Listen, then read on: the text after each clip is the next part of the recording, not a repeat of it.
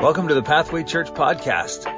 We're a Bible based church located in Peterborough, Ontario, and we're on a mission to reach people far from God and see them become devoted followers of Jesus. Thanks for joining today. We are in week three of a four week message series called You in Five Years. This series was originally written by Levi Lusko and Fresh Life Church, and I've been tag team preaching, uh, myself one week, Levi the next, uh, for this four week series. Today I'm going to be sharing a message with you called Too Small to Fail, and we're going to talk about how we need to take small steps if we want to see sustained change. If we want to reach our goals of where we want to be in five years, sometimes it just begins with a small step that is sustained over a long period of time. And given time, it will produce incredible results. Hope you enjoy. See you soon. Good morning, everyone, and welcome back. We are in week three of a four week message series called You in Five Years. If you haven't been with us, you can follow us on our YouTube page. You can go to our website and get all caught up. Uh, but we're talking about change that happens over a longer period of time. We're entering into 2021. We are here. We've arrived. And I know that many of us are looking to this new year and hoping it will be better than the last year. And so often what happens is we get New Year's resolutions in place. We begin to think about the changes we need to make in order to make that a reality. And throughout this series, what we're talking about is what we could accomplish over five years. We get excited about what we can do in a month and in a year, but what could you and what could I accomplish in a five year span with consistency and diligence moving in a good direction. Let me quickly recap where we've been. In week one, we talked about uh, this idea of compound interest.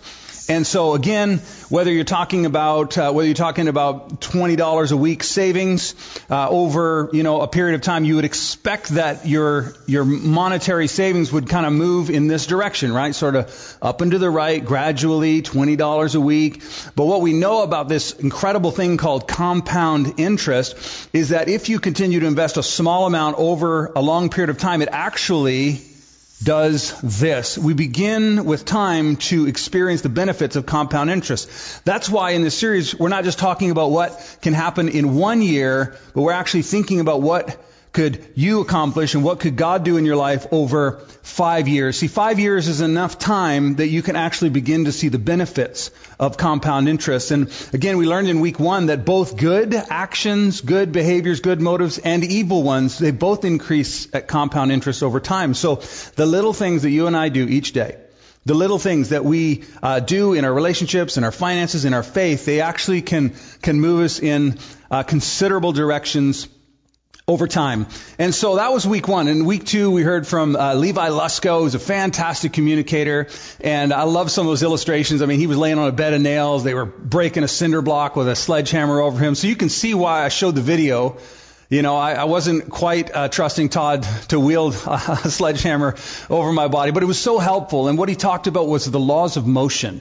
And what's cool about the laws of motion is that an object that is at rest will want to stay at rest. And, so what that means for you and me is that um, the behaviors, the attitudes that we have, the actions that we're taking right now, we will continue to take those because it's easy, it's normal, it's where we are. And our default is, is lazy. And it is hard to get something at rest into motion. But the incredible thing we learned about the law of motion is that once something is in motion, you get the benefit of momentum. And so once you start moving in a direction, it gets a lot easier to continue in that direction. So today as we continue this conversation, we continue thinking about um, what we can accomplish in the next five years, I want you to consider this. Perhaps you're like me, and perhaps, uh, perhaps like me, you um, you want to see change happen suddenly. I mean, you want to you want to just see everything happen in 30 days or 60 days or 90 days. It's like how quick and how aggressive can we be with this thing? And often um, people run into difficulty with change because because they're trying to do it too quickly. Let me just show you another little drawing. So I'm going to go over to my my whiteboard here.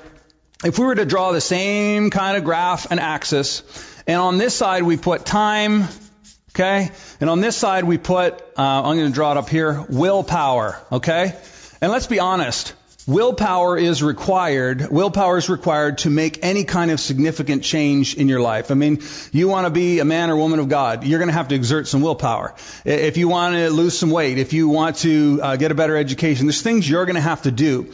And uh, your willpower, let's say on January 1, let's put January 1 down here, and we've got consecutive days, weeks, months.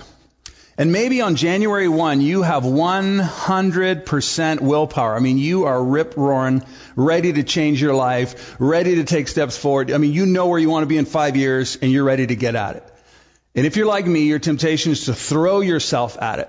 But here's what I want you to understand. Willpower is not an inexhaustible resource. We only have so much of it. And yes, willpower will replenish, but it replenishes slowly. And here's the mistake that we make sometimes. Let's say, for example, you decided you're going to get in shape. And so you decided, hey, every morning, 6 a.m., I'm running 5K. January 1, you're up and you run your 5K. It's hard, but you did it. You feel a great sense of accomplishment. The problem is you used 10% of your willpower just accomplishing that first step. Day two, you're really excited. You did well. It only takes 5% this time, but you've decreased your willpower because you're just like, I'm going to do it. And you're white knuckling it and you're accomplishing your goals and, and it's new year, new you. You know what I'm saying? And so then let's say day three, you are sore and you got the sniffles and your kid was up half the night puking right? Puked in your bed. It's like, I don't, but I'm just committed. So you're going to get out there and run your 5K, but this time it takes a 25% of your willpower to get it done. Do you see, you see what's happening? And over time, you know, different amounts, but you're trying to do so much in a short period of time, you exhaust your willpower, and this is like crash and burn. And I'm guessing, I'm guessing that many of you watching and listening today have experienced this. You were like, I'm going to change.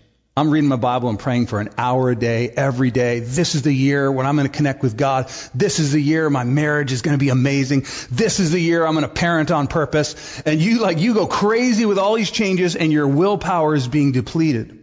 And, and what's interesting about this is today I actually want to talk to you. The title of my message today is Too Small to Fail. Too small to fail. Because what I want to encourage you to do is as you envision where you want to be, where God wants you to be in five years, to take really small steps. So instead of exerting a lot of willpower, you're going to take little baby steps that will increase over time. So instead of crashing and burning like this, you're going to take steps that are so small they will seem silly. But you'll be able to consistently do them without exhausting your willpower and ultimately end up in the place you want to be. So that's kind of the big idea. And I want to turn this morning into Genesis chapter 12. And in this particular text in Genesis chapter 12, we have um, the man Abram.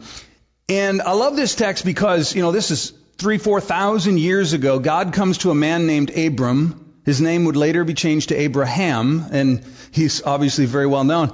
Uh, but Abram is really a nobody at this point. It's just like God shows up to this guy named Abram, and in my Bible there's like a little margin at the top, and it literally says the call of Abram. The call of Abram.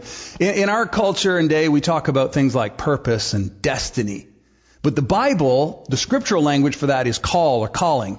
And the reason why is because you have a calling and a destiny, uh, but it's it's something that God has for you, and He invites you into it. So your destiny, your purpose, is your calling. And God says, come on, walk this way. And so we're going to see God approaching this man named Abram, and he's going to invite him into his calling, into his purpose and his destiny. Here's, here's what it says. Let's read it. Uh, chapter 12, verse 1. Now the Lord said to Abram, Go from your country and your kindred and your father's house to the land that I will show you. God's going to reveal to him in the next few verses this huge destiny he has. But Abram cannot step into his destiny, his calling, until he's willing to walk away from something. He's got to leave something behind. He's got to get up off the couch and he's got to start moving in a direction. Okay, that's the first part of this. He says this, and I will make of you a great nation, and I will bless you and make your name great so that you will be a blessing. My guess is if you're watching this today, you want to be great. You want to be great at your job. You want to be a great friend, great parent, great spouse. You and I want to be great. We want to do great things. We want our lives to matter. But often we want to be great for the wrong reason. We want to be great for our sake, so people look up to us. God says, I'm going to make you great for the sake of others. Imagine if you sought greatness so that you could use your power, your influence, your money, your opportunity to raise people around you. That's what, that's part of the calling that God has on your life. I'm sure of it. Here's how it continues. He says, I will bless those who bless you, and him who dishonors you I will curse. And in you, Abram, all the families of the earth shall be blessed. God says, listen, I have something, and I'm going to flip this over here once again. I want to show you uh, another little diagram. This is This is going to be this big, long slice here. We're going to call this God's call on Abram's life. God's call. Okay, so God says, I've got this call on your life, Abram, that is so big you can't even imagine it. You're not just going to be a father, you're going to be, you're going to be a father of a great nation. And you're not just going to be somebody who's great and is going to do things. You're going, the whole world is going to be blessed by you. You're going to have more descendants than the stars of the sky. You're going to inherit this vast land holding that will be called Israel eventually. So God says, I've got all this. This is my call to you, Abraham. But here's the thing. Abram stepping into the call begins with a single step to get up and to leave where he's at. And that's what I want to talk to you about today. Too small to fail. Taking a single step. I love there's a there's a quote in the uh, the book The Art of War, and it's Lao Tzu, and he says this: "A journey of a thousand miles begins with a single step." Journey. It doesn't matter how big the thing you're trying to accomplish, it always begins with a single, a single step. It's like, no, no, no. How do we get there tomorrow? No, no. It begins with a single step. Something has to move us in that direction. And that's exactly what happens. Abraham has this huge call from God that God wants to do in his life, and it all begins with him just taking a step, just moving in God's direction, obedience and faith. By the way, it's why Abram becomes Abraham, the father of faith. Because he was willing to obey God and take a step and God makes him a promise that all of this would be accomplished in his life. So, we're going to jump ahead to two other passages of scripture this morning. One of them is found in Deuteronomy 7, and the other is found in Exodus 23. And let me give you a bit of backstory on these passages. Uh, because this is about 400 years after God makes a promise to Abram. God is still actually fulfilling the call. This is, this is actually something that's very, very interesting. Uh, God makes this promise to Abram, and you would expect, as I would, Maybe Abram started that walk and he comes to the land and he's thinking, oh, is it this year? Is it this decade? When do I get the land? When do my kids show up? When does this great, all this great stuff that God's promised happen? And only a very small part of what God's call was happens in his lifetime. In fact, much of it happens after it. And I wonder sometimes if when we think about our destiny, when we think about what God wants for us, our, our next year, our next five years, if we aren't missing the opportunity to see what God would do through our lives even after we're gone. That we could leave a legacy. And, and I, am willing to bet that God's call on your life, and, and He has a call on your life, would include doing things, setting things in motion that would affect your children, your grandchildren, your great grandchildren, the people that work for you, the people in your life, that you could leave such an impact on them that your legacy and your call continues long after you're gone. So Abraham, 400 years after he's gone, his descendants, the nation of Israel, are in Egypt. They're, uh, they're in slavery, and Moses shows up and he leads them out of slavery. Uh, they are about to enter into the land of Canaan. So there's the Jordan River. They're going to cross the river and begin to do battle. And they're going to begin to take the land that God had promised Abram 400 or so years prior. What's cool is Abram's great great grandchildren are part of his calling being fulfilled, and they're about to step into theirs, which is to take the land. And here's what Moses says. We're going to look at the, the first text in Deuteronomy 7:17. Here's the text. He says, "If you say in your heart, these nations are greater than I." If you look and you're like, "Wow, they were looking across the river. There were there were uh, walled cities. There were great armies. There were all these kings, and they could have looked and went, "Oh man, this is this is a mountain we can never climb. This is something we could never achieve." How can we dispossess them? And I don't know about you, but if, if you're looking at what you want to see happen in the next five years or in your life and you're wondering yourself, how could I ever do that? It's, it's too big. I can never be out of debt. I don't think in five years this marriage could be healed. I, I can't see myself with a child five years from now. It just seems impossible. I, I cannot see what God could do. I just don't see how it's possible. And, and here's, here's what Moses says for them to do, and this also applies to us. He says, You shall not be afraid of them. But you shall remember what the Lord did to Pharaoh and to all of Egypt. He says, if you're looking forward and you're intimidated by this mountain in front of you, look back and remember what God has done. This is, by the way, is exactly what King David did before he was a king, when he was a man child. All right, when David is, is, is at the battlefront and he hears this, this giant of a man of Gath, Goliath. And Goliath is standing out in the battlefield just basically criticizing the Israelites, saying, Who will face me? And he's like, I'll do it. And he walks out on the field. He's 15, 16 years old with a slingshot. Goliath is like, is this a joke? You're coming at me with sticks and stones? Am I a dog? And you, you know what David does? He stops there and he goes, you're big. Yeah, this is scary. You'll probably kill me. But he looks back and he goes, When I fought the lion to protect the sheep, God was with me and I conquered the lion. Ripped it apart with my bare hands. When a bear attacked him, God was with me. This will be no different. He looked back so that he would have confidence to move forward. And David said, God's with me. How can I fail? And of course, you know the rest of the story. He strikes down this giant. Uh, again, when you and I face these moments where we're like, I just don't think this situation could ever change. I don't think there's any way out. Um, we need to look back and remember. Here's what he says next. Do not be terrified by them. For the Lord your God who is among you is a great and awesome God. Now, if you're new to faith, if you're checking this out for the first time and you're like, hey, who is this God of the Bible? Who, what do these Christians believe? I'm telling you, the God of the Bible is an awesome God. He is the great God. He is the one and only God. And, and we need to be reminded that we serve a great God. I mean, I'm a pastor, right? Spiritual leader. People look up to me, I, I think, sometimes. And, uh, and they look up to me and I, and I think to myself, whoa, um, I have to remember. I, sometimes I meet with other pastors and one of the things we do is just remind each other that God's on her side. It's like, hey, you're not alone. It's like, oh yeah, I'm trying to do what I have to do, lead with my strength and my wisdom. And to remember, we serve an awesome God and He's with us every step of the way. We all need to be reminded of that each and every single day. So here's, here's where it goes. He says, the Lord your God will drive out those nations before you. And this is the phrase I wanted to get to. Notice what it says. Let's all say it together. Little by little. How will God do what He's going to do? How is He going to bring you into your calling, your destiny? Little by little. You will not be allowed to eliminate them all at once. Fact, God won't let you have it instantly.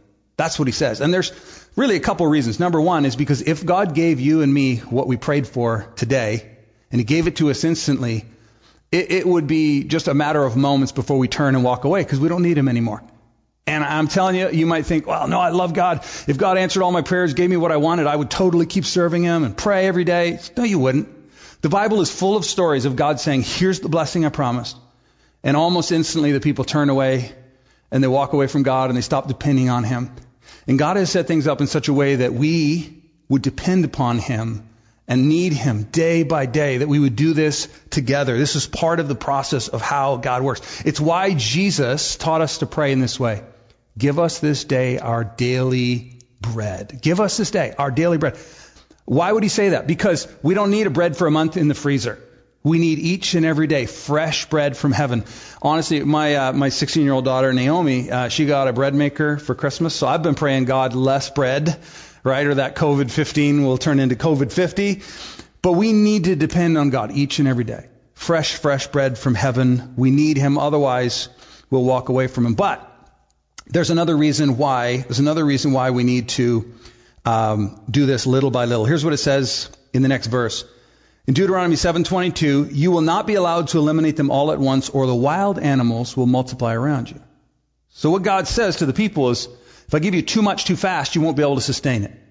The cities you conquer, they'll be empty, and weeds and enemies will come and inhabit them. You're not ready yet.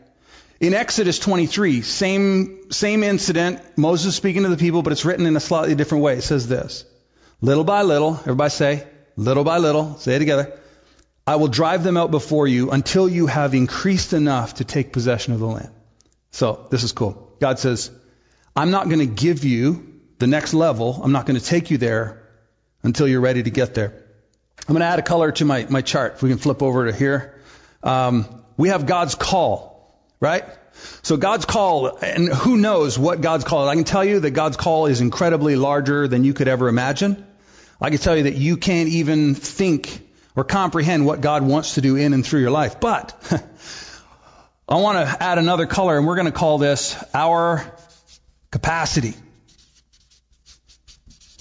And what happens is, uh, God said to the children of Israel, I want you to have all this land. Here it is. But the problem is your capacity isn't high enough. So here's their, maybe their capacity is at this level. And what God's going to say to the children of Israel is that you can't have all this until you are ready to have it. And there's a principle here, and the principle is uh, the principle is this: that you have to maintain what you obtain. You have to maintain what you obtain. When I was uh, when I was younger, my older brother, he was a young man, just got his first you know real job, good job, and he went out for a few hours, came home in a brand new sports car. I remember he pulled up and rah, rah, rah, and I was just like, this is amazing. Can I go for a ride? And my dad walked out and saw it. It was like, what did you do? And my brother's like, oh, no problem. I went down to the dealership and they were like, yeah, you, you earn enough money. You can have this car. You can lease it. And so he had this car. And so my dad said to him, he said, hey, how much is the insurance? Oh, well, I don't know. I'm sure it'll be fine. So they called. Of course, insurance was extremely expensive. Young guy, sports car. How much is the fuel? Oh, it has to have high test grade fuel and, and all of this kind of stuff. And, and so in reality, he, he could afford the car, but he couldn't afford to keep the car on the road. Do you understand what I'm saying? And, and so many times in our lives, we're like, God, I know you've called me to something great. I, I know that, the, that you want me to lead. I know that you want me to do all these incredible things with my life. You have this calling but our capacity is not ready to go to the next level. And what God will do is He will actually keep us at our current level until we are able to maintain it before taking us to to the next level. This week the NHL season kicked off. I'm pretty excited about that. It's fun to watch hockey again. And one of the things that's interesting about hockey is watching sort of the the up and coming, you know, new talent. And you're like, when are they going to put so and so who's really talented? When are they going to put him in the NHL? And everyone wants to rush the process, but good managers and good leaders and coaches know that if that player who has lots of ability, lots of uh, call on their life, they could do great things. If they put them into the NHL before that they are ready, then the problem is going to be uh, that they are, are not going to be able to maintain it, right? And so they'll often leave them in the minors until they are exceeding and maintaining their capacity there, and then they'll bring them up to the big leagues. Now, the reason why I tell you this is because God does the very same thing. He won't put you in a position until you're ready to obtain it. And I, when I was a kid in youth group, uh, we were encouraged to make a list of the, you know, the perfect spouse. You know, it's like write down the the perfect girl. And so I wrote down, you know, beautiful and you know, gorgeous and like just all these kind of surfacey things. You know, I made my list and I was like, yeah. And they're like, pray for that, wait for that, trust God for that. And that was encouraging. But then I remember one of the youth leaders standing up and saying, look, it's great. You got your list and you've got your perfect girl for me, perfect girl, maybe for you, perfect guy, whatever. You've got this all laid out. You know exactly what it is you want from God. But he said, if she shows up and you're not the man of God she's looking for, you're not ready. You won't be able to maintain what you obtain. And I've seen people saying, I, I want a, a leadership position, and then they get put in the leadership position and it destroys them and it destroys the people around them. Why? Because they're not ready to maintain it. Uh, about 12 years ago, I had this vivid dream and in the dream, I um, in the dream I I was standing on a stage. Now, keep in mind, 12 years ago, I wasn't a pastor. I was a window installer and a manager. And I remember having this dream where I was standing on this big stage preaching to a crowd of a thousand people. And it was like, I got the sense when I woke up, it's like, oh, maybe this is part of my call. Maybe this is, maybe this is my future that I'm going to be able to, I'm going to be able to be a leader and a, and a pastor to this large, and it was just this really cool moment. And I remember waking up and thinking, wait a second. I know how God works. if God wants a tree, he plants a seed 25 years ago, so he has a tree now. And I, I knew that, hey, if God wanted me to be a leader who would lead hundreds or, you know, a thousand people or something crazy like that, that he would do it slowly. And I remember thinking, I remember as I woke up, I was sitting there meditating on what I had seen in my dream, and I felt like God said, Do you want that? I could give you that right now. And because I know that God works in this way, little by little, my instant reaction was, Actually, no, just give me a few people who are committed to you and to this mission, and we'll grow a church over time the right way. Okay, little by little. It's how God grows us. It's how He grows and prepares us for what is next. So, man, if you want to get to the next level in your spiritual growth, next level in your business, in your relationship, you've got to be able to sustain and maintain what you obtain. Is that making sense? I hope that's helpful for you. Well, I'm running out of time, so let me just share with you. Uh, there's a book that I read, and is actually part of this series. A lot of the content from this book is found in this message series. Um, the book is called um, Mini Habits by Stephen Guise. And uh, Mini Habits, you can see there. I encourage you to read it. It's a really short read, just a little over 100 pages. Uh, but in it, he outlines the way to successfully get new habits into your life. And what he suggests in the book is so great. He suggests in the book that we make your goals stupidly small. Stupidly small goals, right? In fact, he uses the phrase in the book that your goals are too small to fail. That's, that's where we got the title for this message. That your goals would be so small that you couldn't fail. The reason why this is important is in the book, he sort of outlines how he stumbled onto this idea. He talks about how um, 12 or so years ago he was sitting at home trying to work up the energy to do a 30 minute workout.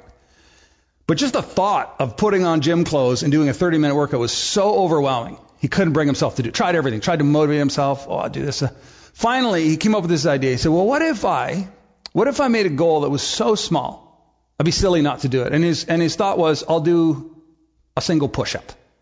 A single push-up. And you might be thinking, well, you know, I could do 20, I could do 30, I could do 40. Well, how would one push-up? But he decided to do one single push-up. So I'll, I'll do a push-up. All right, follow me down here. All right, so he decided to get down in his bedroom. You know, there he gets down in the bedroom and he does one push-up. Now, of course, what happens when he's down in this push-up position is now he's down there and it's like now we're leveraging the law of motion. An object in motion will stay in motion. It's like, well, I'm already down here, right? Might as well do, might as well do 10. Oh, maybe I could do 20. And so he did this day after day. He's doing push-ups and, and all of a sudden he's finding that he can do, he talks in the book about one night, he's so tired, forgot to do his push-ups for the day. Again, he only had to do one. Small, stupidly small. Laying in bed on his face, falling asleep, he's like, I'll do one. I just do a push-up on the bed. Eh. And then smiled inside. Success. And the reason why this is so important, let me go back to my chart. The reason why it's so important to start with small goals. Remember what I said earlier about willpower? Let's draw this chart again. Willpower. Willpower is not an inexhaustible resource. Okay? So, how much willpower does it take to do one push up? Ah, almost none. Like, you're not exhausting your willpower. It's one little thing. And then you succeed. And one of the things, when you succeed and accomplish something, it actually gives you a little boost. So your willpower is back to 100%, right? You, it's amazing how this works. Instead of saying, I'm going to read a whole book this week, just say, I'm going to read two pages a day. And you know what's going to happen? You're going to sit down, you start, okay, I got to read this five minutes, you start reading, and you get two pages in, and oh, I want to know how this chapter finishes. Next thing you know, you're reading 10 and 12 pages. Right? And so just the smallest things, you know, I'm just going to walk to the mailbox. Oh, I might as well circle around and do the rest of the block. You're leveraging, you're, what you're doing you're reducing the amount of willpower that is required to get things moving in the right direction and then leveraging this idea of momentum. So once you're moving, things begin to move like crazy.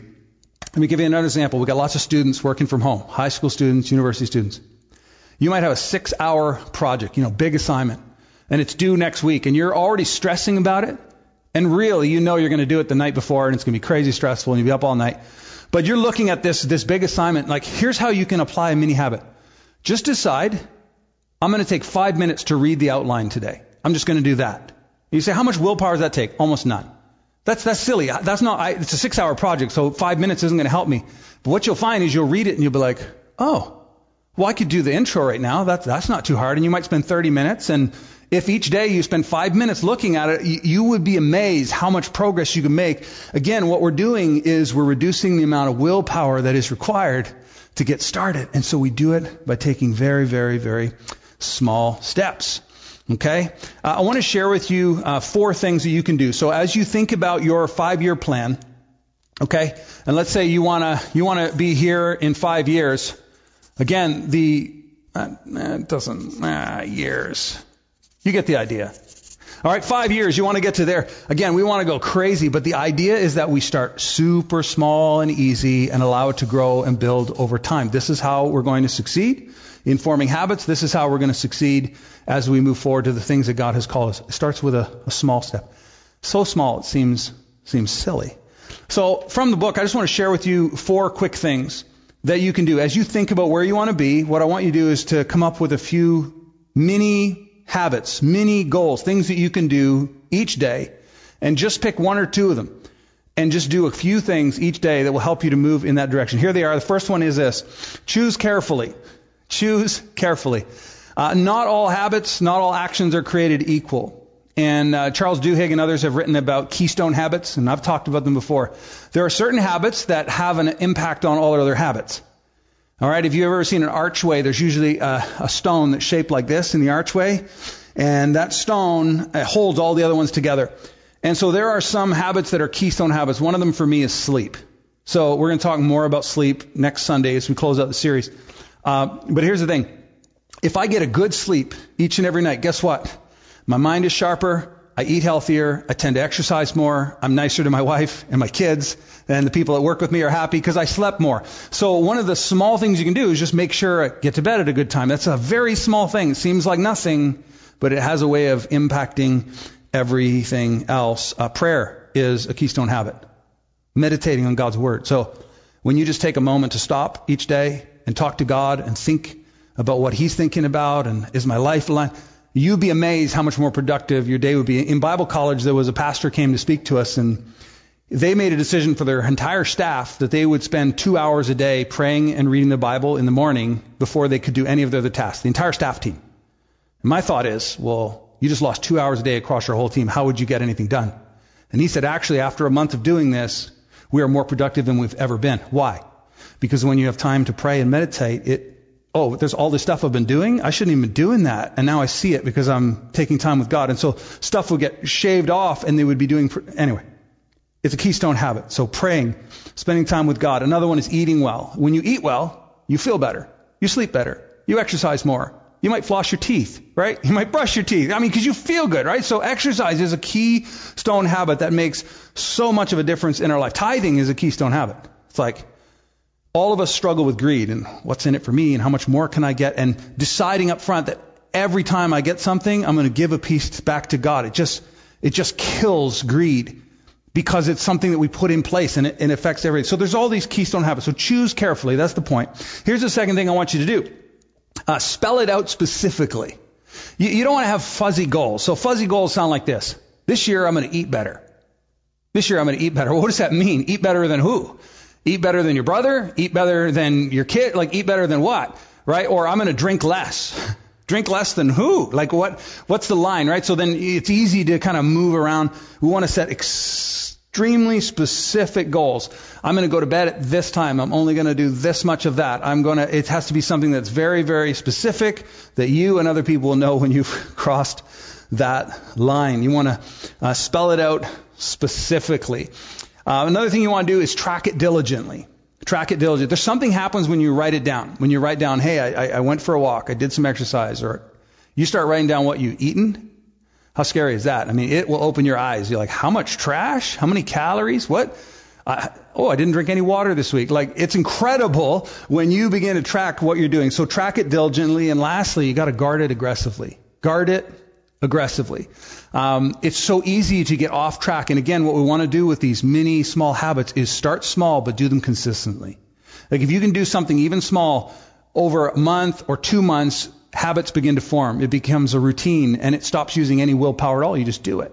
So we want to build those habits slowly, gradually. You don't want to take a day off. So make them small so that you don't have to. Uh, one of the things I've found that's super helpful is is removing distractions. You know, like if you decide you want to eat healthy, and again, if I walk through my kitchen and there's a bag of Doritos, I really do like Doritos. And if the bag of Doritos is sitting on the counter, I walk by and I'm actually I'm using. If you can go back over to my little chart here, I'm actually using willpower to not eat the Doritos. I walk by and I'm like, oh, I want that, but no, it's a new year, new me. I'm not going to eat the Doritos. And I walk past, and then three hours later, I walk past the same Doritos, and I'm using more of my willpower. And I was like, oh man, I'm not going to do it. New me, new year, everything's going to be good. And I'm like, man, I don't want to look like a Dorito. You know, I don't want to be shaped like that in five years from now, so I'm not going to eat it. Or I could just throw the Doritos out and not have them in my house. And then it doesn't use my willpower to stay away from it. You see? So sometimes the best thing to do is just to remove those things that are causing you to use up your willpower. By the way, this is just an extra bonus point. Willpower and decisions use up the same fuel tank. And this is important to know because I know um, my family, like yours, is going through this stay at home order. I have to figure out how to work from home some days. My kids are, they're all on school. We're sharing the internet, computers there's all these decisions to make, like how are we to do this? Uh, and every single decision you make actually drains the amount of willpower you have. So not a good month to be making massive big changes that are, that are built on willpower. This is the perfect time to start something small that you can win at every day that will grow into something that will change your life in five years. That makes sense? All right. So here's where I want to wrap it up. I want to wrap it up with one last passage of scripture and then I want to share an example with you. The passage of scripture is found in Zechariah chapter 5 and verse 10. And here's what it says. Maybe you've heard this verse quoted before. Do not despise these small beginnings. Some, ver- some versions say the day of small beginnings. For the Lord rejoices to see the work begin, to see the plumb line in Zerubbabel's hand.